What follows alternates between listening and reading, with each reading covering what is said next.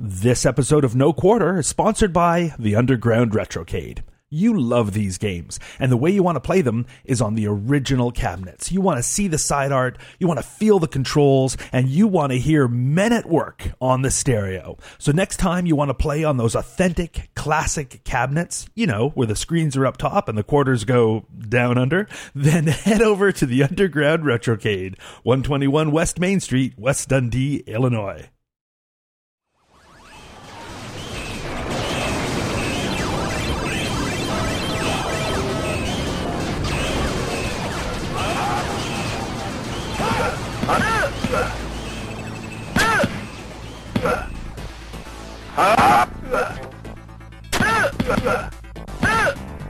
Got it. I'm Carrington Vanston. And I'm Mike McGinnis. And this is No Quarter, the classic arcade podcast. Go us! Back for another week to talk about our favorite classic arcade games. Is this our favorite? Well, this week is not my favorite, but I think it is your favorite. Uh no. This is I- the I can- rumor I am currently, hold on, typing, typing, spreading, spreading. Rumors have been up and spread. Ugh, how dare you, sir. Oh, the internet. It's so good for that. I'm walking off the show. Again. How are you? I'm fantastic. Spread that rumor on the internet. Mm, it's not a fun one to spread, though. It is freezing cold here in Toronto. I'm cold, so I'm inside being fantastic. What about you? What's new with Mike Rooney? My new name for you. Well, like you, Carrington, uh, I'm. It's very cold here, um, and it's supposed to get colder in the next couple of days. I don't know what funky Santeria magic you guys use up there to divine the temperature, but uh, it's going to be well below freezing for the next couple of days for us. We use Kelvin. oh, I see. A- anything anything positive is good. My molecules are still moving. Gotcha. Yep. Gotcha. Uh, well, why don't we get get into it? Why don't we? Let's let's get into this. Uh, I think we have feedback, but I'm little sure we have tiny bits of feedbacks. Um, looking around, we got a neat note on Facebook from Mike Whalen, friend of the show, Mike Whalen, and our first guest ever. Ultra Magnus. He sent us a note about something called the Game Preserve, which is a great name for an arcade. I love it. I love the puns. I love it. So, Nice. Yeah, and it says that uh, recently a private club opened in Houston in which members can sign up and they get access to a huge arcade that seems to be growing every week. They've got uh, some amazing specimens in their collection. And then this next bit he put in all caps, and a lot of pinball. Raspberry in Carrington's general direction. Boo pinball, I say.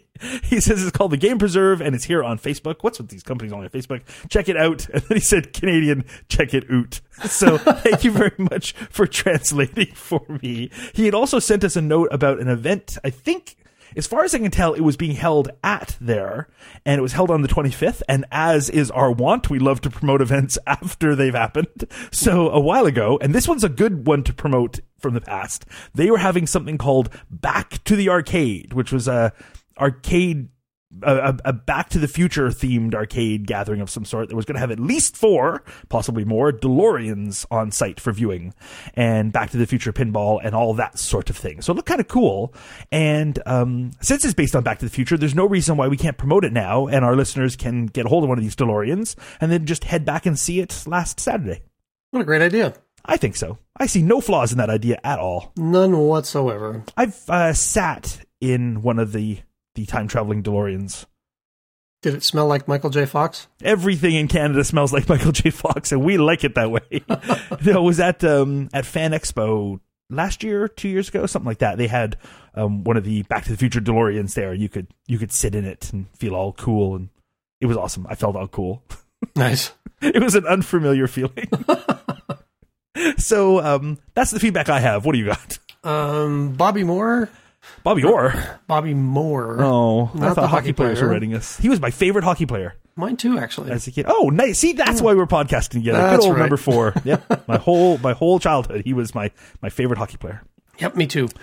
So what about Bobby Moore? Bobby Moore wrote in, and we may have mentioned this last week. It's been so long since we recorded, I don't really remember. It's been a week. He says uh, a couple of UK lads from the JAMMA Plus forum have started podcasting. I'd imagine it'll be to the taste of no the no quarter audience, so I figured I'd share. And yes, it's the ten pence arcade, which um, which is uh, two um, two British, English, UK. I'm not sure what, what All of those. Yes, all of those what category you guys fall into, um, are doing a game by game arcade podcast, and it's awesome, and you should Yeah, it listen. is awesome. I like it a lot. And I believe they challenged us, Carrington.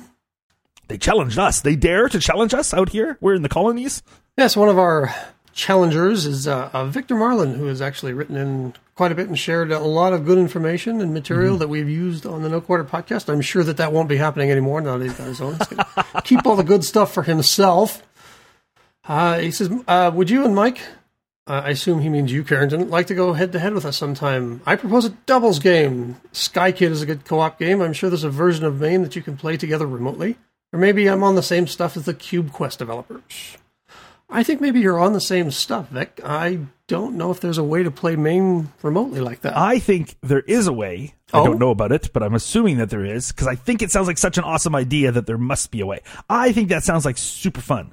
I'd love to take those guys on, take them down. The new kids in in town here. We'll show them which podcast knows about game thingies.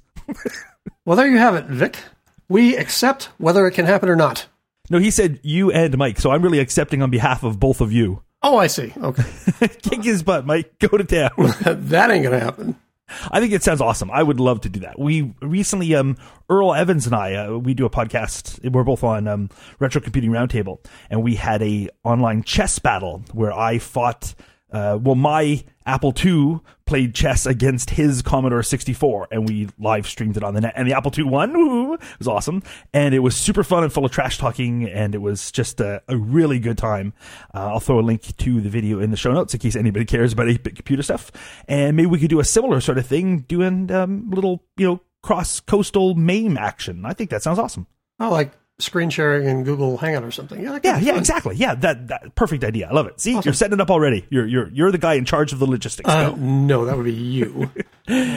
or uh, we'll just make them responsible for it. Vic, you set this up. We'll do it. I like it. That's a great plan. I got your Mhm. back, Vic. Yep, it's yep. on you. And if you don't, then then we claim victory by default. It- well, I've- I would assume so. I'm going to claim victory no matter what happens. Ah, I see. Do we have any email? Um, probably, but I already quit my email, bro. Oh, all right. This is podcasting with laziness. And we're podcasting a little late. You know, people are going to get what they get. Oh, wow. All right. there it is, folks. He doesn't care about you. I don't. I only care about you, Mike. We did have a fun tweet that was making fun of one of us. I don't remember which one. Probably. I'm going to go with me. Well, there was O- Olivier Guinard who uh, taunted us on Twitter Way to, saying, way to butcher his name there, dude. "I've yeah, because I'm French." American. Oh well, go ahead, sir. No, no. I want to. I want to hear if you can read the, the tweet. Um, anyway, he says, uh, I'm in the bus for work and, and laughed out loud while listening to your score announcements at Pooyan. I think he did. I think I did well. He says, priceless. So apparently, um, our French listener, whose name I will not pronounce, uh, did better than us. Although he did not uh, post a picture, so we can't verify that. Well, the thing is, if I recall, because we did Pooyan um, a few shows ago, low 60s, I think. We've been doing this for a while. If I remember, your score was something like 350,000 and my score was something like seven. Oh. so, like, I, if I recall, I went in thinking I did, I did fairly well. And your score was some like two orders of magnitude larger than mine. So yeah, I'm not really good at this. What, what, what a surprise. It's an arcade game I'm not good at. That never happens. That happens to both of us on a regular uh, basis. I I think it's going to happen on this episode too.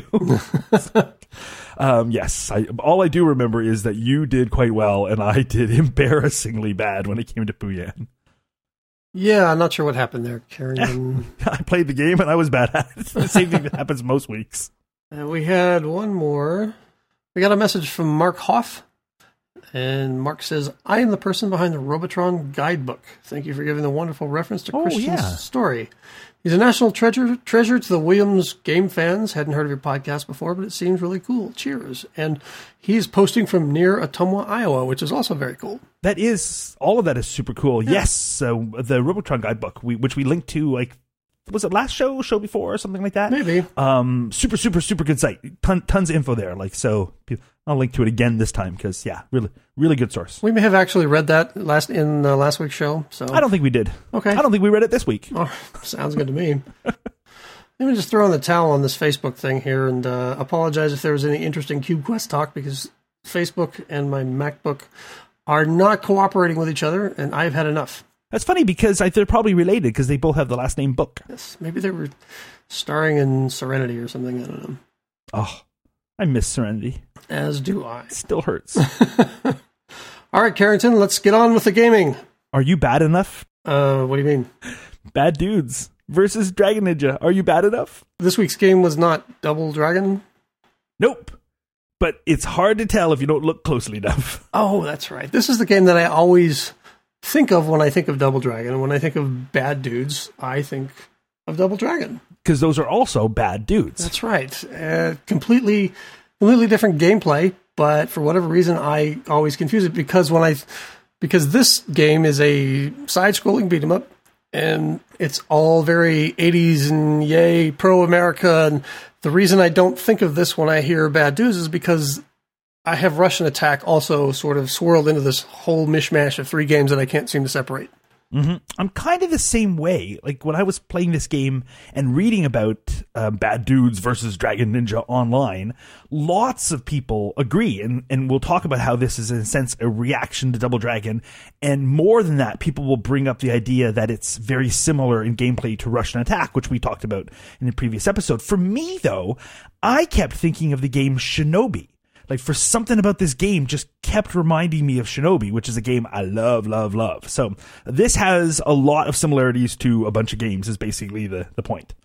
And I think that we a, are making jointly. and I think the reason for that is because it's a Data East game. Now, oh, they're my favorite people ever. they can do no wrong. Well, actually, I didn't. I don't hate this game. I like it. Um, I had a uh, I had a good time playing it. It's very derivative, I think, of Rush'n Attack. But I kept wondering, this is a Data East game. Why is it not a complete pile? why of, does it not suck? Why is it not a complete pile of crap? And then I right. then I discovered that yes, Data East didn't write the game; they were just the distributors. That makes a lot of sense then. So even though Data East probably tried to make it terrible, probably bought the rights just so that they could break it down. They unfortunately failed to wield their Data East magic, and the gameplay was still fun. oh well, Data East, maybe next time. so yeah, this game uh, came out in 1988, I think it was. So it's one of the later games that we have we have looked at for this podcast. It is, but it's weird because this does not feel like a 1988 game at all. It feels like 83, 84 because because it's so similar to Rush'n Attack. Now, it definitely had better graphics and sound, um, and it was very smooth. I never, I never at all felt that that I was fighting the controls or fighting the processor. So it certainly benefited from having the advanced hardware that you could get um, in 1988. But the look of the game and the feel of it was just very Rush'n Attack, very 1983, 84, kind of that. In the same vein, again, as Rush'n Attack, where you have the kind of uh, completely over the top right wing American Ronald Reagan era uh, nationalism. That was, in fact, they call the president Ronnie. Yes, which do. I love. yes, and in fact, your mission is to save uh, President Ronnie. They didn't call him Ronald Reagan; they called him President Ronnie. yeah, but I was not fooled. I, I remember President Ronnie, and I completely agree. I there's there's nothing you know bad about the graphics here or anything like that. But i also felt i was playing a game from i would have pegged it as like 84 85 like i think rush'n attack was around 84 85 something like that. This game looked like it would have come out the same year as that. This didn't feel like a late 1988 game. Not like you know there's at this period, every two or three years, arcade games feel very different. They're they're advancing dramatically, and this didn't feel like a game that was coming out that late in the '80s. Not not to me anyway. So I, I completely agree with you on that. It felt more mid '80s, if if not slightly earlier than that. But it's still super fun that when it opens up the the quote unquote backstory where where how to, has it read uh, rampant ninja related crimes these days. White House is not the exception, and, and, like it's awesome. I just I just adore the story behind this. It is so ridiculous. Yeah, it combines a bunch of uh, popular early early '80s action movie tropes. You know, we have the the Schwarzenegger type hero going in and, and mowing down bad guys by the dozens. You have ninjas. You have Ronald Reagan. It's all very, it's all a very wonderful thing. I think even their their outfits, they have the little white which to me look like those little those parachute pants that everybody used to wear. Yep. Um, And and the, the tank top, the sleeveless shirts. mm-hmm, yep, and awesome. the and the the ridiculous. I guess they were kind of Oakley type sunglasses with the crazy haircuts. yep. And you can play one of two characters, so you can be either Blade or Striker. Awesome names. And the only difference seems to be the color of your pants. So if you're Blade, you have white pants, and if you're Striker, you have green pants. And other than that, the characters seem to be completely identical. yep, and They're both bad. the gameplay again again getting back to rush'n attack here was almost identical i mean instead of the you would have waves of ninjas low level ninjas just kind of rushing you and then you would have every now and then a couple of higher up ninjas would drop down with a sword or one would run in with the, the, the nunchucks or you'd have the girl who would run in there and then you'd the level would end with a boss fight. You'd even have instead of what you saw in rush'n attack where grenade uh, one of them one of the russians would run in and drop grenades on the ground this one drops those glowing caltrops and you can pick up power ups and increase your life. The big difference for me um, that separates this game for me from from Rush'n Attack is that, as you said, it, this is a two-player sort of semi-cooperative game. You can't beat each other up on the screen, but you can compete for points. Um, and as I was playing through this time, that was I was kind of bored with this because I'm like I felt like, well, I'll just why am I not just playing Rush'n Attack? When I played this in the arcades, it was always with my friends, and we always played um, played the co-op mode, and that for me made a huge difference in in how much fun that was versus this one, which wasn't horrible but not quite so good. Did you have a preference? Were you usually white pant Blade or green pant Striker? I my preference was to take the joystick on the left because I'm left-handed. I didn't care which guy I got. cool. He's a lefty when you fight your ninjas. Well, I just Sinister style. I just hated dueling elbows when I'm trying to play a game with a, a right-handed person. That itself could be a game. Dueling elbows. I like that it's like you say, it's waves and waves and waves of low level ninjas. And it's one of those games where essentially you're gonna fight a thousand enemies and they're all one hit kills. So your your boss people, you gotta fight more. They'll have a life level that you have to beat down. But everything else is just if you touch them, they die. And it's just sheer volume of enemies will eventually get you know shots in and that's what will kill you but you're not for the most part facing enemies that that can't be killed by whether you have a power up or not if you touch them they die Right. You could do some simple combo moves, uh, jump kicks and, and spin kicks and low sweeps and things like that. Normally, I, I don't really like fighting games where you have to memorize complex sequences of button presses and joystick moves to do the good stuff. Uh, fortunately, there's nothing so nothing so complex in this, uh, so that it didn't take away from the gameplay. Although I found, especially in the earlier levels, there I actually did better when I didn't bother to try to do the do the fancy moves. You just kind of run, and as you're running along, you're punching and kicking your way through because um, the doing those those moves kind of takes some time and practice. And actually, I've I got killed a lot quicker when I was trying to do those as opposed to just running and punching or kicking. So yeah i'm a pretty straightforward player here too i'm just basically punching kicking laughing bring, bring out the ninjas so i uh, I didn't get very far into the game to be honest, but I can describe the beginning levels because it's like most of these games, it goes in stages. So stage one is a city stage.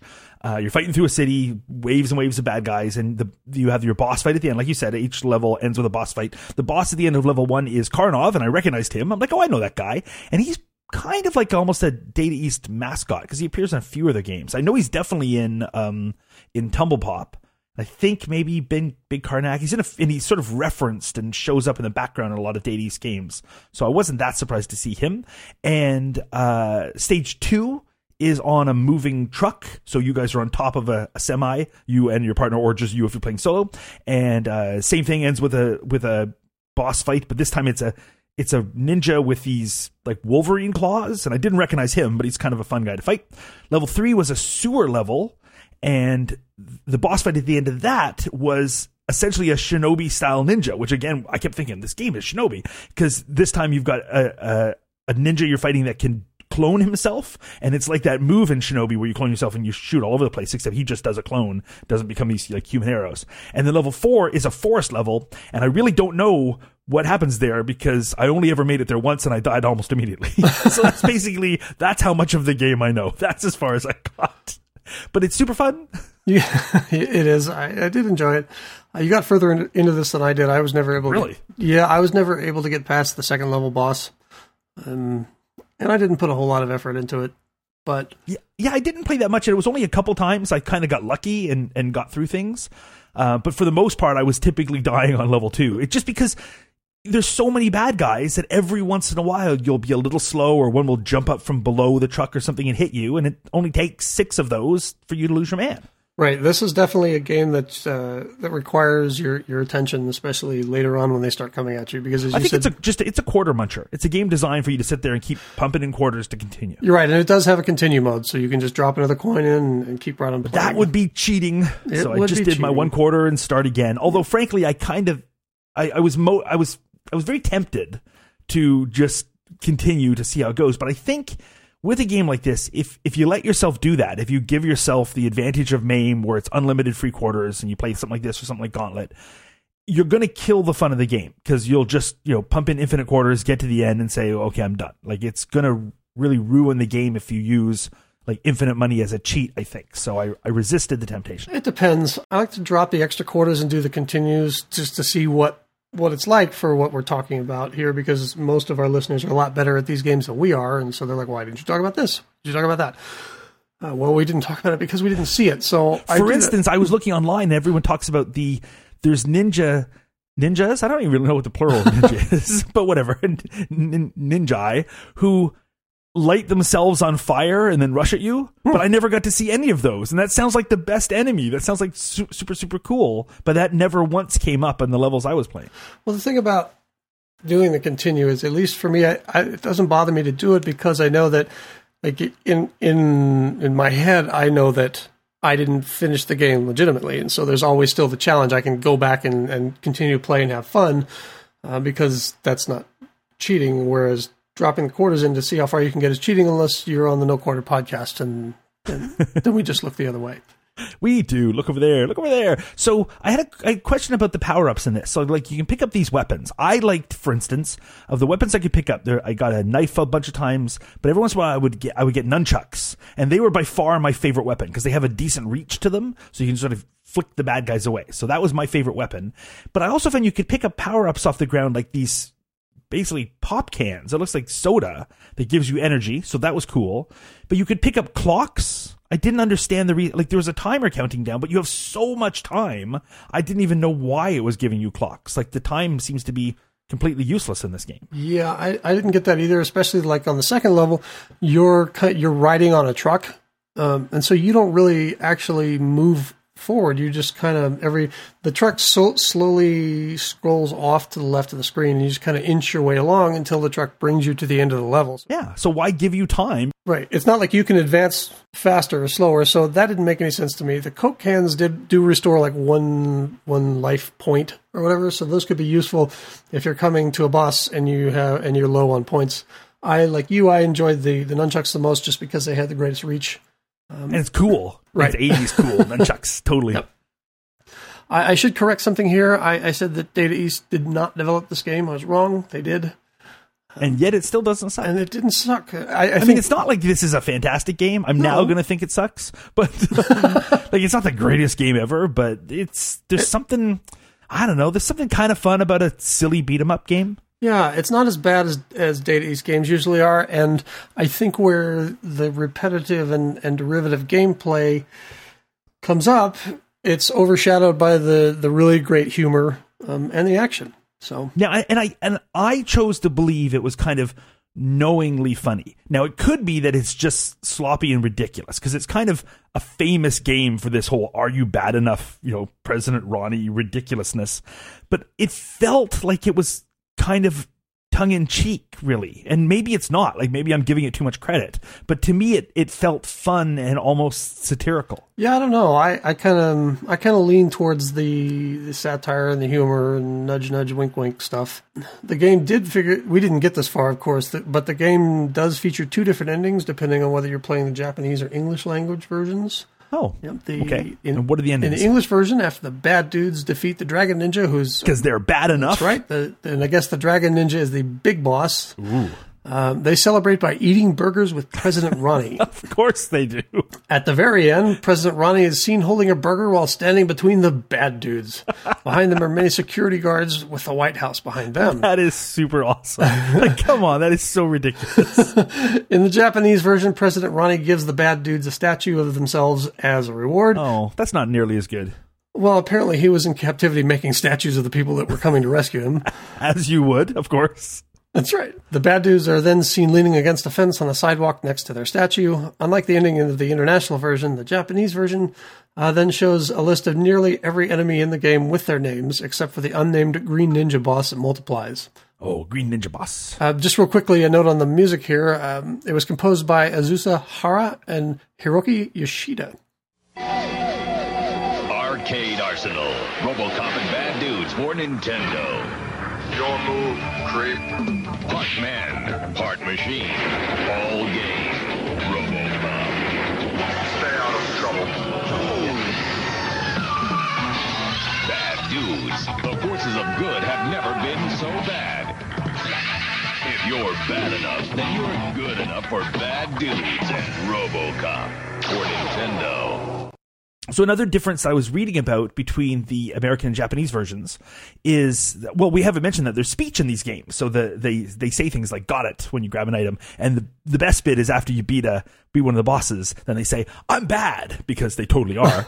and I guess in Japan they just say "oh," and then and when they get an item they say "okay." So I don't like the I don't think I like the Japanese version as much. I don't like that ending, and I like the "I'm bad" speech. So I'm gonna go you know up with America on this one. well, it's such an American game. I'm really not is, yeah. surprised. Yeah, I, I can't see. I, there's just no way that this is not at least partially a spoof. I mean, uh, obviously, as time has gone by, it's it's gotten even more ridiculous. No, I never played this in the arcade, to be honest. Like I, I did play it in the past, but I was always playing the NES port, so I was uh, n- not really much of a NES guy. I have barely played any NES games. It's it's sad how few of these I've played. Um, but one, I had a friend who was a big fan of the the port of this, and I didn't even really like it that much on Nintendo. And the the controls were reversed, like it was A to attack and B to jump instead of vice versa. So it kept messing me up. I wasn't a big fan. Yeah, and there were some changes in the Nintendo version as well. The, the home uh, Famicom and NES versions. Uh, the the reference to President Ronnie has been removed because Nintendo of America does not allow political content in the games. In that version, the president bears a slight resemblance resemblance to George H. W. Bush, who was president when the, the NES version was released. Aha. And here's where we find out that this game actually was, at least the hardware was 1988 technology, even if it looked like 1983. Um, Double Dragon, oh, I'm sorry. Bad Dudes featured a Motorola 68000 at 10 megahertz, Ooh, that's a lot of megahertz. Yep. a second processor, an M6502 at 1.5 megahertz, and it had uh, a YM2203 at 1.5 megahertz for sound, as well as a YM3812 at 3 megahertz, and an OKI Oki 6295 at 1 megahertz. All of those generating sound. It was a 256 by 240 raster screen at 60 hertz. And Carrington, why don't you tell us about the cabinet? It's dull. It's ba- well, I mean, it's another thing that tells you that we're dealing with something a little later in the 80s because it's a JAMMA cab. Um, but it is your very basic generic JAMMA cab. Nothing really special about it. To be honest, I think the game the game is very popular and it enjoyed a real swell of nostalgic popularity. I think partly due to the NES port, um, and then later with all the bad dudes meme stuff. Like, in fact, that you can go over to Know Your Meme and read all about the whole "Are you bad enough?" meme. But the cab itself is really just a straight, a straightforward late '80s cab with nothing particularly special about it. I mean, the shape is pretty much just like how I remember a RoboCop cab is, so which is also by Data East, in that it has the the marquee logo on the top is is uh, rounded a bit. It sticks out towards you, so it, it juts out. It's uh, what's the word for that? Concave? No, convex. It is a convex um, marquee. But that's kind of all that really marks us as that special. The uh, the logo shows Striker and Blade smacking around some ninja baddies, but it gets Striker's pant color wrong. I mean, the only thing about this game that sets apart is you got the pants, and on here it shows them as uh, yellow instead of white. So couldn't even get the colors right. The control panel is totally basic and plain with the controllers on either side for you know your your two player action, and each player gets the usual pair of buttons on each side of the joystick. So it's handy for righties or lefties, which is good for someone like you with your elbow throwing. and um, the yellow and red buttons. So basically, one for attack, one for jump. No big deal. The side art totally, totally dull. It's uh, just a big Data East sticker around, I don't know, 30 centimeters or so. That's a foot for you Merkins. And um, I don't know, it's all just pretty vanilla to be honest. It's right down to the big Data East logo on the front of the control panel. There's, it's not that collectible. It's not that interesting. It still can fetch a relatively decent-ish price, but I think you know compared to other similar generic beat 'em ups, I think that again is mostly because of the nostalgic factor. Uh, you're looking at anywhere from 250 to 300 though. That's it for a you know decent passable shape working cab. In fact, right now on eBay, there's two of them for around 400. So the eBay price is only 400. You're not going to pay a lot to get one of these. There's also nothing going on here that you can't play, you know, perfectly well through something like MAME. So there's not a lot of reason to go for an official cabinet one unless, you know, you like me, you want to play on just original hardware, and um, which can be exciting and fun. But there's nothing about either the cabinet or the mechanics or the control panel that set this apart as a particularly interesting cab. So kind of derivative, kind of dull. Um, you know, the game isn't dull, but the game is derivative, and so is the cabinet. So that's what I say about that. Yeah, I think I think you kind of nailed it on the head there. There's nothing. It's sort of funny. There's nothing interesting or original or all that fun about the game, the cabinet, or anything else, and yet it's a lot of fun to play, and a lot of people are nostalgic. And I think it's because of the graphics and because it reminds them, or uh, because of the the comedy, the humor in it, uh, because of it reminds them of previous games that they've played that were like this, and because it's an easy, accessible game. You walk up, you drop a quarter in, you're into the action, and you know exactly what it's going to be pretty much throughout the entire game. It gets harder, but it doesn't change that much, and you're not trying to figure out what's going on here and why am I dying. And you just you go and you you have a blast to play it. And in fact, in 2013. Uh, Complex Magazine, or maybe it's Complex Magazine, uh, listed this uh, as their number one on, on the list of the video games where you kick ass in the name of America.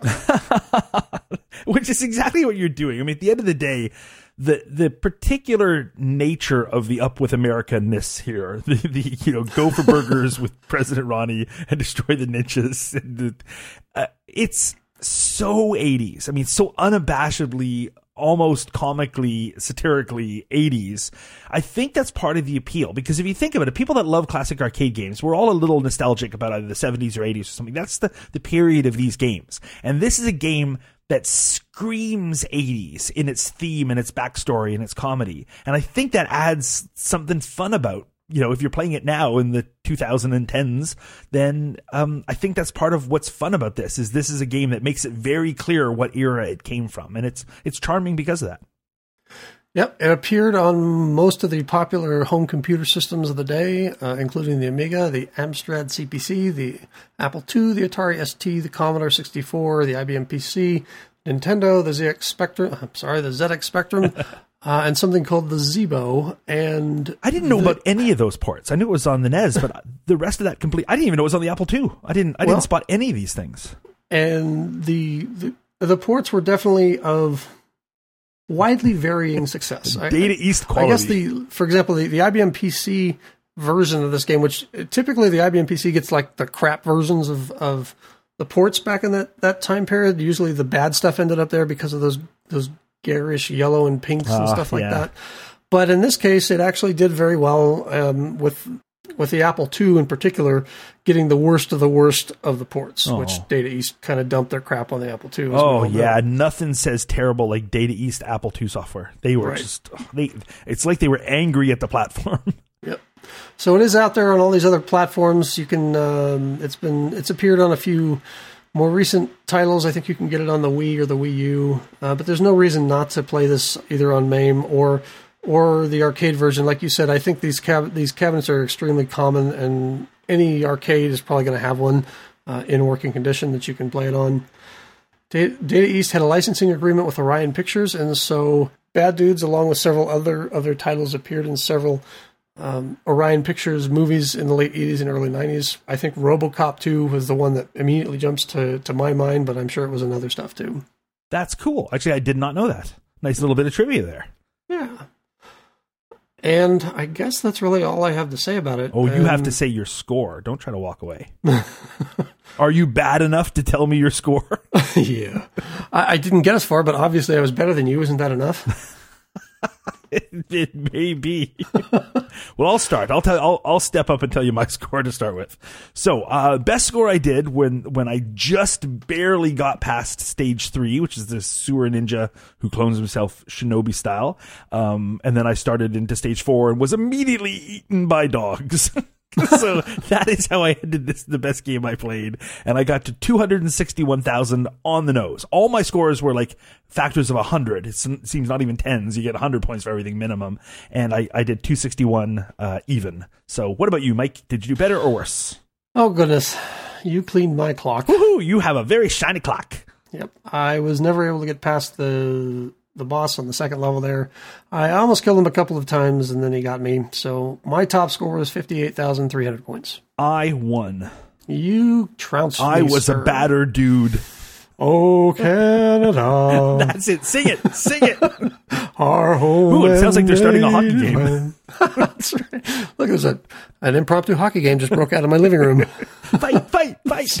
Where do all these Canadians come from? Well, I guess we're talking about a nice American game though, because you guys just had your big. What's that sport that's not hockey? You guys play football. That's it. Football's one of the ones that's not hockey, and you had your Super Duper Bowl or whatever. And I guess the, the home local franchise that, that plays near me uh, got trounced Oh, really? badly. I don't even know who played. That's how little I care about I, football. I only know because I couldn't turn on TV without um, without seeing some reference to it.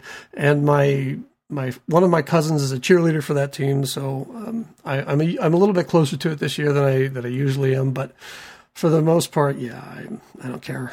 No, hockey. Yay, hockey. Um, those are the batter dudes. I am such a big hockey, So overall, Mike, let hockey homer. let's uh, let's talk about. We haven't talked about this for a while, and I think I know what the answer would be in this case. So we have a f- fun, if fairly generic and r- derivative game in a very generic cabinet. If you were setting up your own arcade, you only had space for twenty or so machines. Say, I'll give you twenty instead of five. Would this make it make the cut?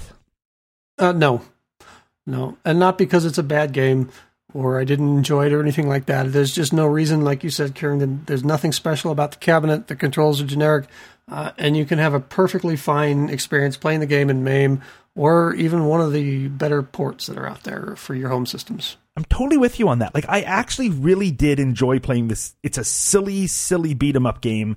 I'm not a huge fan of the beat 'em up genre, to be honest, but I had fun playing this. It's it's so silly and so over the top and so up with 80s, up with America 80s. I totally dug it.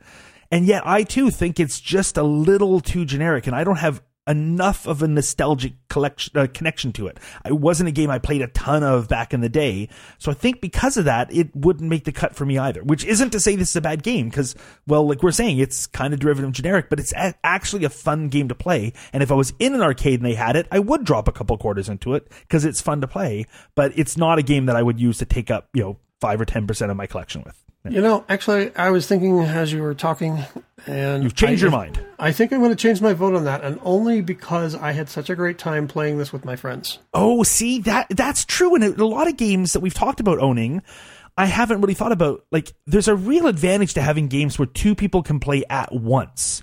And we have talked about very few of those. In fact, I've often lamented people, you know, it's a, it's a two player game. It's like, no, you play, then I play, then you play, then I play. It's not nearly as fun. Even games I love, Galaga, that kind of stuff. It's, you're taking turns. It doesn't feel as two player as a game like this where both of you step up and both of you play at once. There would be a real advantage to that.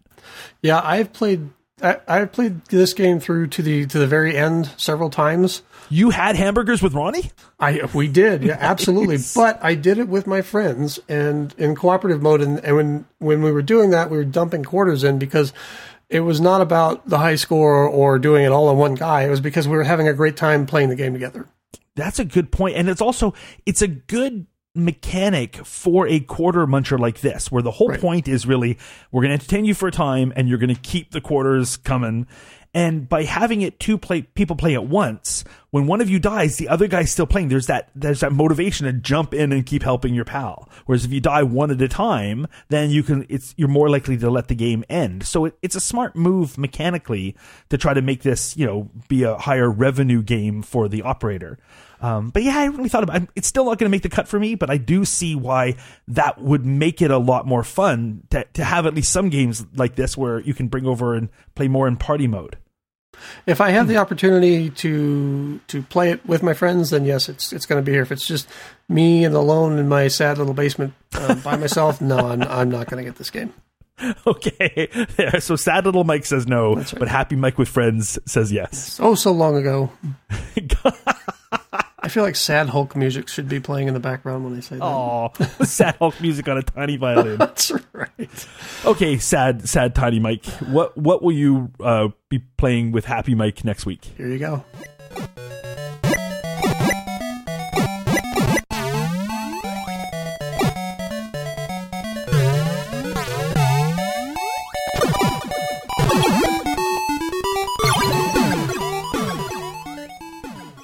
Well, that sounds like super fun for for both sad Mike and Happy Mike. I think so. I think everybody will have a good time playing our game. All of the mics. Yep. Excellent. Well, I look forward to playing that this week and talking with you about it next week. As do I, sir. Okay. Talk to you soon. Have a good week, everybody. Bye.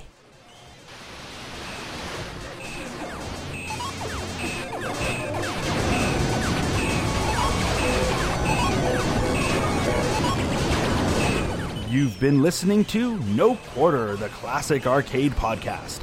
Feedback can be sent by email to no quarter at monsterfeet.com, or you can find us on Facebook as No Quarter Podcast, and on Twitter we are at No Quarter Show. All of those links, plus the show notes, are available at monsterfeet.com. And like all Monster Feet podcasts, the original material in this episode has been released to the public domain.